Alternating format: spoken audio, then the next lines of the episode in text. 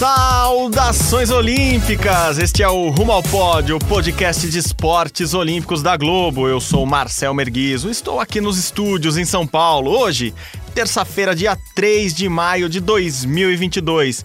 Faltam apenas 815 dias para a cerimônia de abertura dos Jogos Olímpicos de Paris 2024, o que corresponde mais ou menos a umas oito edições completas de Big Brother Brasil. e para falar tanto do esporte olímpico nesses tempos de reality show, está aqui Guilherme Costa ao meu lado. Tudo bom, Gui? Fala Marcel, bom dia, boa tarde, boa noite para todo mundo ligado no Rumo ao Pódio. Outra semana de muitos eventos, muita coisa aconteceu no esporte olímpico e também semana de BBB, né? Ah, sempre tem semana de BBB. Quer dizer, agora acho que é a última de vez, né? Passaram-se 100 dias aí, chega de BBB, pelo menos até o ano que vem. Mas damos uma paradinha. É que antes do ano que vem já vai começar a partir de agosto, Sim. setembro. Ah, quem vai, quem não vai para casa? Ah, será que vai um atleta olímpico tal? Então o BBB daqui a uns dois ou três meses já vamos começar a falar de novo.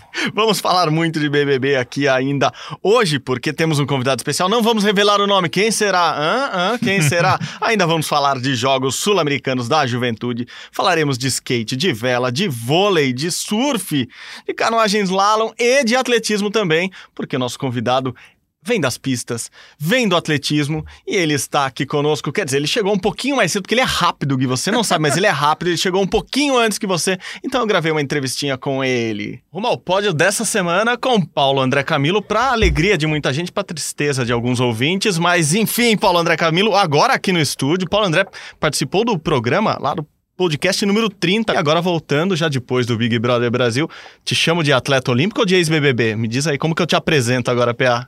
e aí, rapaziada? Pô, não, atleta olímpico sempre. Ex-BBB também, faz parte da minha história agora, né?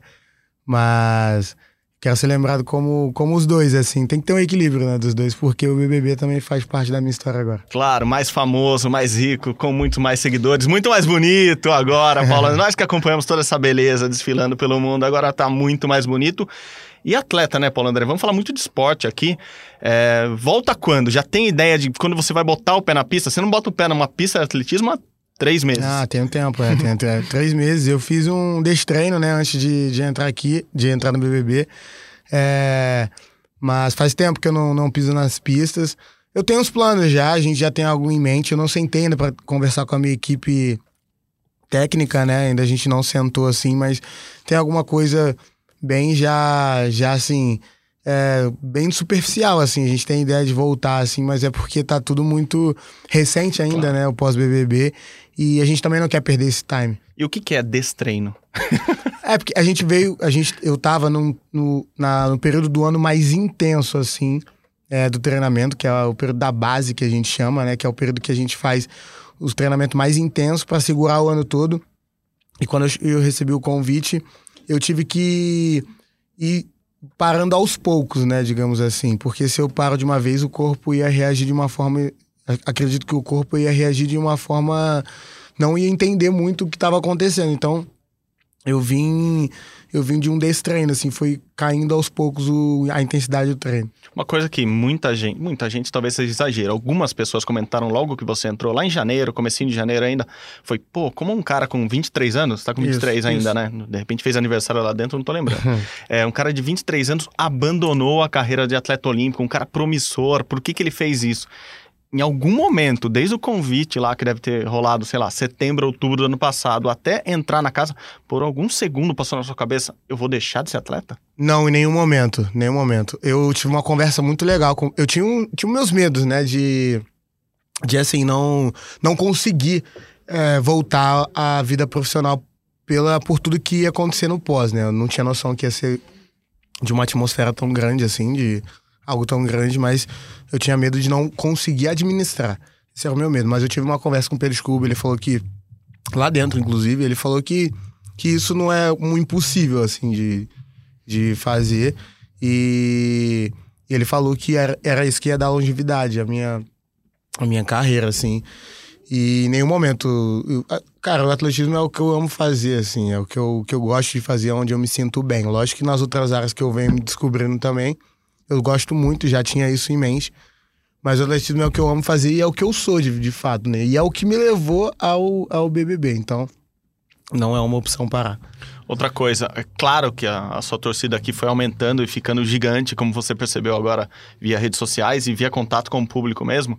Mas durante o, o programa, quanto mais você ficava, passava por paredões, ia, ia resistindo lá dentro, a gente aqui fora, que fala muito mais de esporte do que do reality, falava assim: Quanto mais ele ficar, mais difícil ele participar do Troféu Brasil. Ah, tá diminuindo. Ah, se ele. É igual quando você fica contundido. Se você ficar contundido um mês, a, volta é mais rápido. Fica dois meses, três. É, quando você sai de lá agora, depois desse tempo todo, sabendo que você perdeu um pouco do seu treinamento, você consegue comparar com algum outro período da sua vida que você teve uma contusão e ficou três meses parado, ou tirou férias de três meses, ou treinou, assim, teve um treino muito mais fraco durante três meses e conseguiu voltar, pensando já que daqui a um mês e meio tem Troféu Brasil no Rio? Não, não, nunca tive nesse cenário, nunca tive uma lesão que me deixou fora das pistas mais de um mês. Eu sempre me recuperei bem antes. E, e assim, mas é, nas férias, assim, quando eu tinha no máximo um mês de férias, eu sempre voltava muito bem eu sempre voltei muito bem, assim, em alto nível, assim. Sempre, meu, meu começo de temporada sempre foi muito bom, assim. Sempre, meu corpo sempre respondeu muito bem a volta, assim. Eu não sei como é que vai ser agora, porque são três meses, mas eu não tava parado, tava treinando um pouquinho lá. Querendo ou não, meu corpo, ele tem uma memória, assim, do que, do que eu faço no meu dia a dia. Mas é tudo muito cedo para dizer. Eu tenho que fazer alguns testes ainda é, para saber como é que eu tô por dentro. Mas não acho nada impossível, assim. De... É claro que o tempo é curto, né? E o tempo é curto e cada dia que passa esse, isso minimiza, né? Uhum. A chance de chegar muito bem no Troféu Brasil. Mas eu vou estudar, a gente vai estudar, eu e o Mick vamos estudar essa, essas possibilidades. E a gente tá falando do Troféu Brasil porque ele seria a chance de você conseguir índice pro Mundial. Você não tem o índice pro Mundial ainda, é 10 e 5, né? No 100 é um índice fortíssimo, aliás. Fortíssimo. É, você acha que dá para fazer esse índice no 100, o 10 e 5, assim, tendo em mente outras, outros períodos da sua vida. E se não der no 100, você quer ir para o revezamento no Mundial? Claro, é, defender o país assim no revezamento é que é a nossa realidade, né? Hoje, e eu fazer parte do revezamento seria incrível. O índice está bem forte mesmo. É, 10,05 não, não é uma marca simples de fazer, é muito difícil. Mas não, não acho nada impossível, assim, ainda mais meu pai, que é um técnico que gosta de desses desafios, e eu também sempre abraço. Não acho nada impossível e a gente vai estudar para poder chegar lá e tentar fazer esse índice. Uhum, pensando um pouquinho mais a médio e longo prazo agora. Tá bom, agora tá tudo muito em cima mesmo. Um mês pro Troféu Brasil, um mês e meio mais ou menos pro Troféu Brasil, que vai ser no Rio, vai ser no Engenhão, aliás. O Engenhão não recebe prova de atletismo desde a Olimpíada do Rio. Assim, é muito tempo sem receber de repente você vai lá, lota aquele engenhão de novo. Lota no estádio Newton Santos, que ia ser bem legal. E depois, um mês depois, tem o Mundial de Atletismo, que é em Oregon, nos Estados Unidos. É, mas pensando para frente, assim, ok, agora você vai tentar índice, vai estudar.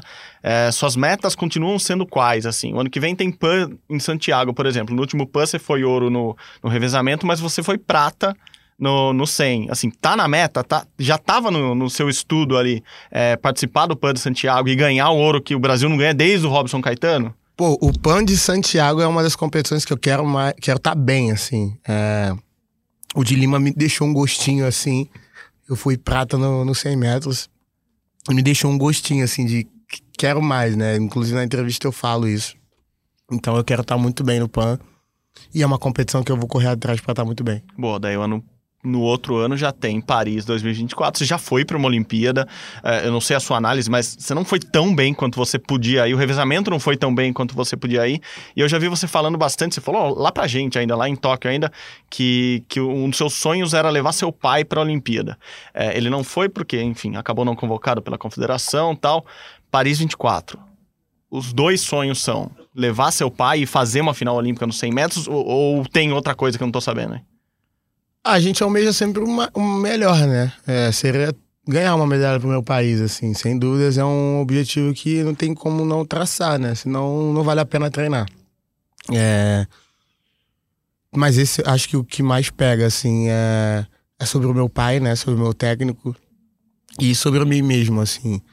Eu dei uma entrevista lá depois da prova em que eu falei que eu ia correr atrás dessa final olímpica e brigar por essa medalha. E eu acho que quando você tem um grande talento, você também tem que ter grandes responsabilidades para usar. E eu não posso fazer com que aquela entrevista ficasse como fosse em vão, né? Eu tenho que assumir tudo que eu falo. Não que eu não, não tenho o direito de mudar de opinião, né? Mas quando eu olho aquela entrevista, eu vejo que eu tenho um talento que não, posso ser, que não pode ser desperdiçado e eu tenho capacidade potencial para chegar numa final e brigar por essa medalha. E é isso que eu vou correr atrás. Porra, beleza. Acho que só tivemos notícias boas aqui. Quer, quer correr o Troféu Brasil, quer correr o Mundial, quer correr Pud Lima. A gente vai ver você correndo bastante. É, querer eu quero tudo, né? querer eu quero tudo, mas eu, eu não posso também deixar de frisar que esse é um momento que eu abri muitas portas para mim, assim. E eu não posso perder esse tempo também, esse time, porque são portas que, para ser sincero, elas não não estão na, nas mesmas direções que o esporte, né? Uma coisa tem que ser sacrificada. Mas eu acredito que. Mas não que isso não consiga ser conciliado um com o outro. Só que esse é um time que eu não posso perder, assim. Eu entrei para abrir portas, eu entrei para dar uma melhoria para minha família. Então não posso fechar os olhos para isso. Eu quero sim equilibrar as duas coisas, mas se de fato eu for uma coisa que seja impossível assim, eu vou priorizar a melhoria para minha família e para meu filho. Boa, eu para encerrar, no, no, dia que você saiu, eu escrevi um texto no, no ge.globo. Vai lá, ge.globo barra Olimpíadas, está lá, falando que justamente uma coisa que eu tinha visto em você. PA não tá acostumado a ser vice. PA não tá acostumado a ficar em segundo e ficar quieto. É, é isso, você pelo que você está falando, sair da casa do jeito que você saiu foi o seu título, foi, foi a sua vitória, foi o seu ouro e você está colhendo os frutos agora. Você acha que você saiu de lá campeão? É o que eu escuto todos os dias, assim, por onde eu passo. É... Eu, assim, é um segundo lugar, a colocação não é uma coisa que dependia de mim, né? Era do público. Porém, todos, é tipo, 100% dos lugares que eu passo eu ouço que, ah, você é o verdadeiro campeão e tal. E eu fico feliz em, em ouvir isso, né? Porque isso de fato é um. Eu tô colhendo o que eu plantei lá dentro, né? E assim, eu saio bastante feliz por estar tá recebendo esse carinho todo. E quero, quero colher frutos do que eu plantei lá também aqui fora.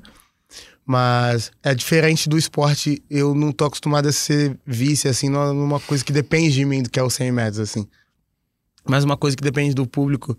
Fiquei feliz, o público votou, o público sabe. É, foi, é, entendeu que o, que o Arthur fosse o campeão, mas muito feliz em, por onde eu passo, assim, é 100%, assim, do lugar que eu passo, as pessoas falam, tá, eu tô sendo por você e você que deveria ser o campeão, assim, e tal, você é o verdadeiro campeão e tal. Então é legal, né, que também eu tenho uma resposta de que tinha pessoas que to estavam torcendo por mim, queria que eu fosse campeão também, mas o resultado saiu e também é amarradão, é isso, tipo, quando não depende de mim, eu só aceito. Boa. Obrigado, Pé. Obrigado Tamo pelo junto. carinho com a gente aqui. Obrigado. Valeu. Até a próxima. Até tchau, tchau. Próxima. Tchau, tchau. Boa, Gui, uma pena você não estar aqui na entrevista com o Paulo André, porque você é sim o especialista em Big Brother deste podcast, mas foi legal, foi legal. Falei até para ele no encerramento ali, foi legal vê-lo falando bastante de voltar a competir. A gente sabe que é difícil, a gente sabe que ainda pode ser que ele não compita nem no Troféu Brasil, nem no Mundial, porque vai passar por avaliação médica, vai fazer todos os exames ali de sangue, os fisioterapeutas vão olhar, os médicos vão olhar, o pai dele, Camilo, vai olhar de perto e vai falar: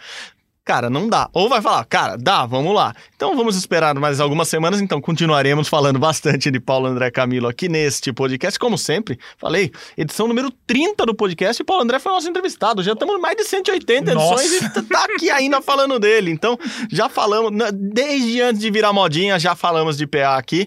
E, bom, que bom que ele está animado a voltar para o atletismo, porque a gente pode continuar falando dele. Mas falando de atletismo, o Paulo André ainda não voltou a competir, mas tem atleta brasileiro que não parou de competir ainda esse ano e com resultados muito bons, né? Isso, vamos começar com o nosso medalhista olímpico, Alisson dos Santos, que venceu uma prova lá nos Estados Unidos nos 400 metros com barreira, com tempo de 48 segundos e 41 centésimos. Com isso, ele é o segundo colocado no ranking mundial desse ano, mas é um tempo bem acima do que a gente sabe que o Alisson pode fazer, porque nessa época do ano os atletas não costumam fazer os seus melhores tempos, né? O mundial é em julho e a gente vai ficar de olho no Alisson, que fez a melhor primeira prova dele na carreira. Isso é muito importante, né? Na temporada. Então, a temporada temporada dele já começou muito boa, lembrando que os principais rivais dele, né, o norueguês Warholm e o americano Ray Benjamin ainda não estrearam nessa temporada, então ele é o segundo do ranking mundial, sem contar com esses dois aí, campeões e vice-campeões olímpicos, que não, não participaram ainda dos 400 com barreira nessa temporada. Ele foi bem no 400, agora no 400 com barreira, ou seja, o ano do Alisson começa bem, mostra que ele fez a preparação certinha lá nos Estados Unidos, e, e ele sim, vamos continuar falando muito aqui uhum. também no atletismo. O Alisson ainda, apesar de todo o carisma, ainda não está em nenhum reality show, é... mas que pode pintar convite, pode. E teve competição também no Brasil, né, Gui? Assim, muitas competições ocorrendo, agora meio que a prévia do, do Troféu sim. Brasil, né? Começam os GPs, as competições não regionais, mas nacionais, aquecimento troféu Brasil, tropecei aqui, ó, rolou uma dicção de centavos agora, sem, sem, sem piadas. É... Mais coisas no atletismo rolando, né, Gui? Isso, rolou o GP é, de atletismo aqui em São Paulo. Os principais resultados foram da Vitória Rosa. Vitória Rosa é, é velocista dos 100 200 metros rasos. Ela venceu os 200 metros rasos com 22,68, índice para o Campeonato Mundial, terceiro melhor tempo da história do Brasil nessa prova. E venceu os 100 metros também com 11,05, então marcas muito boas da, da nossa principal velocista, que é a Vitória Rosa nesse momento, né? A Rosângela, que é muito boa, também ficou em segundo lugar, mas a Rosângela ainda não tem índice para o Campeonato Mundial. Falando da prova do André, no 100, do Paulo André, nos 100 metros rasos, o Eric Cardoso venceu com 10 segundos e 12 centésimos e o Felipe Bardi, o segundo, com 10 segundos e 13 centésimos. Lembrando que o melhor tempo da carreira do Paulo André é 10,02. Então a gente sabe que o Paulo André, se ele estiver em forma, ele vai estar tá nessa briga para ser o melhor brasileiro, pré-compor o, o revezamento brasileiro no Campeonato Mundial de Julho. Mas isso ele já explicou para a gente como é que vai ser, como é que estão esses, esses preparativos para essa temporada de atletismo desse ano. Bastidores aqui, bastidores. Eu, eu cheguei mais cedo ao podcast para entrevistar o, o, o, Paulo André e para gravar outras coisas aqui na Globo São Paulo, o Globo Esporte. Quem viu nessa terça-feira estava lá ao vivo o Paulo André e a gente conversou bastante nos bastidores tal. Ele não sabe muita coisa que aconteceu no mundo, então você vai, vai contando o que tá rolando aqui fora. E, mas ele falou, pô, os moleques estão correndo então bem, mesmo. né? Ele tá ligado que o Eric e o Felipe, o Eric Felipe, Eric Felipe Cardoso e o Felipe Bard, que já concorreu com o Paulo André nos últimos anos estão correndo bem. Ele tá animado para correr o, re o, revezamento com esses caras que já já estão no nível que ele estava correndo. Eric Felipe, inclusive, que tem um tempo melhor que o Paulo André. Melhor Sim. da vida do Paulo André, 10 e 2. Melhor da vida de Eric Felipe, 10 e 1. Então, assim, ele, ele tá ligado e ele falou, ele elogiou assim nos bastidores, ele falou, estão correndo bem os moleques, né? e assim, e a prova que, o, que eles fizeram 10 e 12, 10 e 13 é, nesse domingo, o vento estava contra 1,8. Então, se você com, colocasse o vento zero, eles fariam 10,07, 10,08, que já seriam tempos muito bons. Só para fechar o atletismo, 110 com barreira, acho que é a principal prova do Brasil nesse momento. O Brasil tem três nomes muito bons. Quem venceu o GP foi o Gabriel Constantino com 13,32. O Eduardo de Deus fez 13,35. Lembrando que durante a semana passada, o Eduardo e o Rafael Pereira, o Rafael Pereira, que é o terceiro atleta do Brasil, fizeram o tempo de 13,27. Então tá todo mundo ali. E essas marcas que eu tô falando ali, 13,20, 13,30, briga por é, disputa de final e até de medalha no Campeonato Mundial. Então o Brasil vai com três atletas muito bons no 110 com barreira. Muito bom, muito bom. Gui, eu vou te explorar aqui. Eu já, já falei demais nesse podcast hoje. Fiquei num papo longo aqui com o Paulo André. A garganta tá seca, claro, mas eu não trago mais água para não molhar todos os equipamentos aqui. Então eu vou te explorar meio que num, num 100 metros rasos agora. Não, não, seriam 110 com barreira, porque eu vou parando a cada barreira e falando dos esportes que estão acontecendo, que tiveram competições, resultados expressivos do Brasil. Vamos começar pelo boxe, que, que tem coisa rolando, mas tem coisa pela frente também para rolar, Gui? Isso, rolou um aberto na República Tcheca com alguns dos principais boxadores europeus, não todos, mas foi legal, o Brasil participou também, e apesar de não ser da Europa, claro, né? Mas assim, foi um aberto ali é, com a participação de vários países e o Brasil conquistou cinco medalhas de ouro. É, o destaque ficou com o Abner, nosso medalhista olímpico da categoria é, meio pesado, que agora está no super pesado. Agora ele está no sem limite de peso, ele está na categoria acima de 92 quilos e ganhou mais essa competição, ele que foi campeão pan-americano no mês passado. Outras quatro medalhas de ouro para o Brasil, o Juan Pablo, o Wanderson, o Keno e o Luiz Bolinho. Então foram muito legais essas participações do Brasil nesse aberto da República Tcheca. Esse ano não tem Mundial masculino de boxe, mas tem Mundial feminino de boxe. Começa na semana que vem. O Brasil com quatro atletas, o destaque, claro, a nossa Beatriz Ferreira, vice-campeã olímpica, que vai brigar pelo bicampeonato mundial. E teve uma coisa eu fico feliz e triste ao mesmo tempo, né? A irlandesa campeã olímpica, que ganhou dela na final das Olimpíadas, não vai estar nesse campeonato mundial, se machucou é, novamente. Então a Beatriz vai realmente com favoritismo na categoria até 60 quilos. A equipe será completada por Caroline Almeida, Jussielen Cerqueira e a Viviane Pereira. A Beatriz Soares, que ia disputar esse mundial, se machucou, não vai mais. Então o Brasil vai só com quatro atletas, mas com grandes possibilidades de medalha. Mundial Feminino de Boxe começa na segunda-feira. Boa, vamos falar bastante disso nas próximas semanas, com certeza como temos falado bastante há muito tempo de Martine Grael e Kaena Kunz, de novo as bicampeãs olímpicas da vela na, classe 49 FX, mais um resultado expressivo, dessa vez na Semana Olímpica Francesa, é, depois de começarem bem o ano, agora um título é isso, rotina, né? Martini e Caena entram na água, vem pódio, vem uhum. título, é o que a gente vai noticiando por aqui. Isso, elas venceram a etapa da França, da Copa do Mundo, quase todas as principais duplas do mundo estavam lá. Elas não começaram muito bem ali, as primeiras quatro, cinco regatas, elas estavam abaixo do top 10 até, mas nas, nas regatas seguintes elas se recuperaram, chegaram na última regata já líderes e aí fizeram aquela estratégia que elas sempre sabem fazer, quando elas chegam na frente, dificilmente elas perdem essa última regata e foram campeãs. E o negócio interessante, elas são campeãs olímpicas e elas estão no caminho para tentar o tri, né? O, claro que o ciclo é longo, tem campeonato mundial, tem um monte de etapa de Copa do Mundo até as Olimpíadas, mas se elas conquistarem o tricampeonato em Paris, elas vão se tornar a primeira dupla da vela na história do mundo a conquistar um tricampeonato olímpico. A gente tem velejadores tricampeões olímpicos em classes individuais, tipo a classe FIM, ali tem um britânico, um, um dinamarquês. Mas nenhuma dupla tem três medalhas de ouro é, na vela, até porque muitas vezes as duplas mudam, se modificam, os atletas mudam de classe, e elas se mantiveram como dupla e na mesma classe, sempre na 49er. Então a gente vai pode ver o primeiro tricampeonato. O Marcelo Ferreira e o Torben Grael, brasileiros da classe Star, tiveram dois ouros, 96 e 2004, e um bronze em 2000. Eles não foram tricampeões, mas coitados, né? Só, só, só foram bicampeões só. olímpicos e um bronze. O que, que é isso? Mas a Martina e a Caena podem conquistar esse, tri, esse tricampeonato que seria histórico não só para o Brasil. O Brasil não tem nenhum tricampeão olímpico como atleta, mas para o mundo da vela. Nenhuma dupla levou três medalhas de ouro. Perfeito, perfeito. Falando, falando de água, e falamos dela semana passada também, Ana Sátila, mais um resultado bom, continua lá na Europa, na canoagem slalom, mais um resultado bom dela, né, Gui? Isso, ela venceu uma prova que rolou na Itália, novamente mais um bom resultado. É o começo de temporada, os primeiros torneios ainda, mas é bem legal já ela ganhando, competindo como, contra alguma das melhores do mundo, mas é bom ela estar tá competindo. Acho que esse, esse momento ali, é faltando dois, três meses para o Campeonato Mundial, é um momento de você competir bastante, errar, acertar tal, mas competir bastante para conseguir os melhores resultados. Então foi muito bom ela ter vencido essa prova na Itália. O circuito mundial ainda não começou, né? Essas provas que ela tem vencido fazem parte do circuito europeu, mas muito legal a Nassat lá presente. E na canoagem ainda, só que a canoagem velocidade, o nosso Isaquias Queiroz, é, campeão olímpico, dono de quatro medalhas olímpicas, disputou a primeira competição dele no ano. Foi a Copa Brasil, aqui em Capitólio, Minas Gerais. Ele venceu as provas individuais dos 500 e 1000 metros, né? C1 500 e C1 1000, e venceu o C2 500 com Jack Godman, que é o parceiro dele, tanto no Flamengo quanto na última Olimpíada, né? Na última Olimpíada eles ficaram em quarto lugar, e agora vamos ver qual que vai ser o parceiro dele para esse ciclo, né? Por enquanto é o Jack, né? Que joga, que, que é do mesmo clube, que ele disputou essa Copa Brasil, mas mas o Erlon tá de volta. O Erlon disputou essa Copa Brasil, ganhou medalhas também. Então não sei o que, que a confederação vai escolher, mas a realidade é que qualquer que seja o parceiro do Isaquias, ele vai chegar com boas chances de medalha em qualquer competição, tanto no individual quanto nas duplas. Boa, vamos passar pro vôlei, que o Campeonato Mineiro, digo, a Superliga de vôlei masculina não acabou ainda, mas a feminina acabou. A gente não tratou do assunto no último podcast, porque foi tudo ali no final de semana, de sexta a domingo, jogaram na feminina, deu Minas, na masculina, Deu Minas, mas Minas não levou ainda, é isso. isso.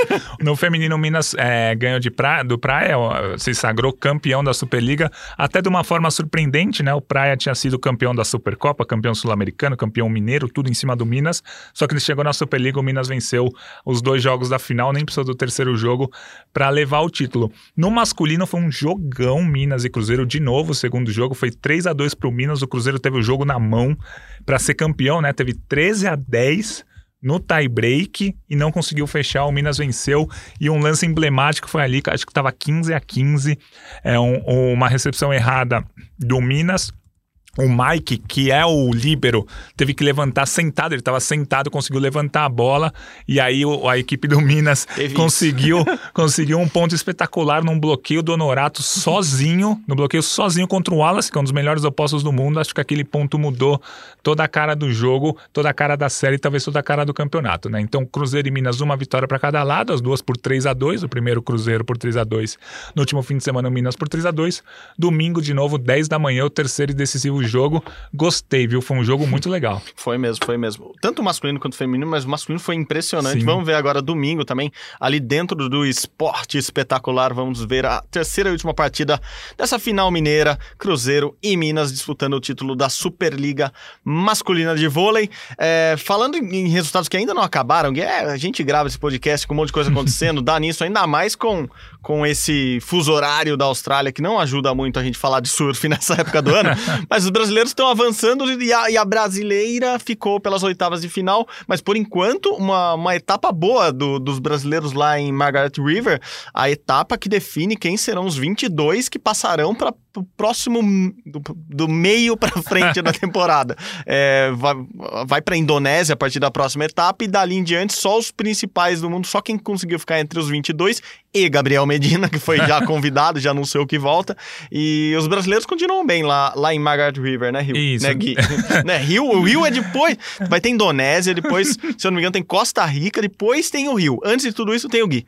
Nesse momento, tá nas oitavas de final, né? Você que está ouvindo o podcast nesta terça-feira, que é o dia que a gente está gravando. Nesse momento estamos nas oitavas de final. O Brasil está com seis no masculino ainda: o Felipe Toledo, Caio Ibelli, Jadson André, Samuel Pupo, Miguel Pupo, e, Miguel Pupo e o Ítalo Ferreira ainda estão na disputa. Tem muita coisa ainda para acontecer, mas o Felipe Toledo, ao que tudo indica, vai terminar essa etapa. É, dificilmente ele não termina essa etapa como primeiro do ranking mundial, mas eles seguem. Tá nas oitavas de final, pode avançar bastante, pode abrir ainda mais. É, no feminino, a, a Tati Weston Webb, que não foi bem novamente, acabou sendo eliminada nas oitavas de final, não pontuou, deve cair um pouquinho no ranking. Vamos acompanhar como que vai ficar o ranking da Tati após essa etapa. Ela que já venceu uma etapa esse ano, mas não foi bem nas outras quatro. E outra competição grande que ainda está rolando, mas já foi mais da metade dela. E o Brasil brilhou muito, muito, muito acima dos concorrentes. Desde o primeiro dia, o Brasil voando lá em Rosário, na Argentina, são os Jogos Sul-Americanos da Juventude. Ali, limite de idade até 18 anos. E temos já a nossa grande ultra puxa estrela da, da, da- base? A Stephanie Baldutini.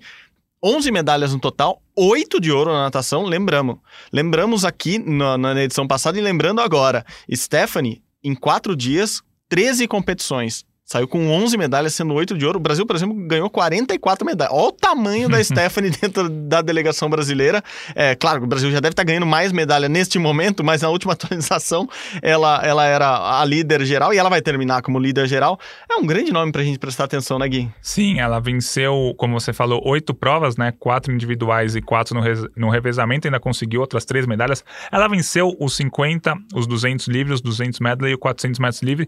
O 400 metros livre, que eu acho que foi a última das provas dela, pelo menos individual, ela conseguiu um tempo de 4,15, que é quase o melhor tempo da carreira dela. Então, depois de fazer toda essa correria de nadar 13 provas em quatro dias, e assim, a- e quando você nada 13 provas, você tem que nadar a prova e depois ir pro pódio. Ela foi pro pódio todas as vezes, que é 11 vezes que ela E se 11 você das 13 ganha, o degrau é mais alto. Tem, que subir dois ou três degraus ali pra. Então, Então, então foi uma maratona que ela fez e mesmo assim, na última das provas dela, conseguiu um tempasso nos 400 metros livre. Então, é, tô empolgado para o que, que ela vai fazer no Mundial Adulto. Ela só, tem 17 anos, a gente tá falando do Sul-Americano da Juventude, mas daqui a dois meses, menos de dois meses, ela tem um Mundial Adulto, que ela tem como principal prova os 200 metros livre, que acho que ela vai poder brigar por uma semifinal, quem sabe uma final. Vamos acompanhar direitinho como é que, é, como é que tá a Stephanie. Só para atualizar o quadro de medalhas neste momento dos Jogos Sul-Americanos, que tem todas as modalidades, né? São 26 modalidades. O Brasil está em primeiro com 38 ouros, 90 medalhas no total. A Colômbia em segundo com 18 ouros, 53 no total. Então o Brasil, muito bem, como a gente falou na semana passada, tá tranquilo na liderança desse Sulinha. Vamos chamar de Sulinha. Boa, Gui. Ah, Notícias pra fechar aqui o podcast, porque teve muita informação, teve uma entrevista muito legal. O skate definiu que as finais, né, o mundial de skate, vamos dizer assim, Parque Street, vão acontecer no Rio em outubro. Então, uma ótima notícia para os cariocas, para os brasileiros que querem acompanhar todos, todos esses skatistas br- brasileiros que estão arrebentando no circuito mundial, então vai ter uma união ali da World Skate com o STU. Então, Rio em outubro, muito skate. Depois ainda vai ter a final da, da SLS, que a gente já tinha noticiado em novembro, mas é isso. O Rio vai receber as, as finais que já valem ponto para o ranking olímpico, então é muito legal. Vai lá no ge.globo barra Olimpíadas ou barra skate, você vai ver essa notícia, é muito legal mesmo. Outra notícia de hoje, Gui. Bruna Takahashi, do tênis de mesa, 19 do ranking mundial, assim, nunca uma brasileira chegou tão longe. Houve umas mudanças ali no, no critério de pontuação, então a Bruna subiu, saiu de 30 para 19, então parabéns para ela, é incrível. Bastidor de novo, falando com o Hugo Calderano semana passada, ele me falou: a, a Bruna está num, num, num, momento espetacular. Se eu não fosse o 3 do mundo, vocês iam estar tá só falando dela, de tão espetacular o que ela está fazendo no tênis de mesa. Então, duas notícias legais aí: tênis de mesa e skate do Brasil em alta, Gui. Isso, foi muito legal, Bruna Takahashi. A Takahashi, ela deu F5 umas 5 vezes no recorde dela. Porque ela, quando foi número 40 do mundo, era a maior da história. E número 30, a maior da história, agora número 19, a maior da história do Brasil. Muito bom. E só para confirmar, de 2 a 9 de outubro tem o Mundial de Skate Parque, no Rio de Janeiro. E de 9 a 16 de outubro, o Mundial de Skate Street, também no Rio de Janeiro. E a corrida olímpica começa já em junho, com um torneio em Roma, na Itália. Já vão valer pontos para a classificação para as Olimpíadas. Afinal, o ciclo é curto, faltam pouquinho mais de dois anos para a Olimpíada de Paris. Perfeito, Gui. Muito obrigado novamente. Nossa, virou corrida esse final, virou corrida, virou. corre, corre, corre. Muito obrigado de novo, Gui, pela presença, pela participação, pela ajuda, por tudo, pela produção desse podcast Rumo ao Pódio novamente. Valeu, Gui. Valeu, Marcel. Sempre um prazer fazer o Rumo ao Pódio com você. Parabéns pela entrevista com o PA na correria aqui. O PA tinha, tinha fãs atrás do PA, tinha, tinha o pessoal do Globo muito. Esporte atrás do PA, tava muito. todo mundo atrás do PA. O PA parou aqui 15 minutinhos para conversar com o Marcel e no nosso Rumo ao Pódio ficou muito legal a entrevista com ele. Afinal, o PA é o atleta do atletismo em atividade mais seguido no mundo inteiro. Se você pegar os atletas que não estão mais em atividade, ele só é menos seguido que o Zayn Bolt. Então, grande PA, parabéns aí pela entrevista e parabéns para o PA pelo ano dele no BBB. E segundo o staff do próprio PA, ele deve bater a marca de Usain Bolt nos próximos Olha. dias ou semanas. O de Usain Bolt tem 11 milhões e alguma coisa, o PA já vai passar dos 10 milhões. Então, tá essa corrida também deles ali nas redes sociais. foi muito legal mesmo, ele foi muito atencioso em ter parado aqui para falar comigo e com Pedro Suaide, que edita esse programa, estava aqui ao nosso lado também nessa mesa redonda tão querida do Rumo ao Pódio. Então, obrigado, Pedro Suaide, obrigado, PA, obrigado, Gui. Como vocês sabem, o Rumo ao Pódio tem coordenação também de Rafael Barros, a gerência de André Amaral. Você encontra nosso podcast lá na página do GE, ge.globo barra rumo ao pódio, ou no seu tocador favorito de podcasts, ou claro, lá no Globoplay. Só ir lá procurar o nosso nome, estamos lá também no Globoplay. Muito obrigado pela companhia novamente a todos. Saudações olímpicas! Tchau, tchau!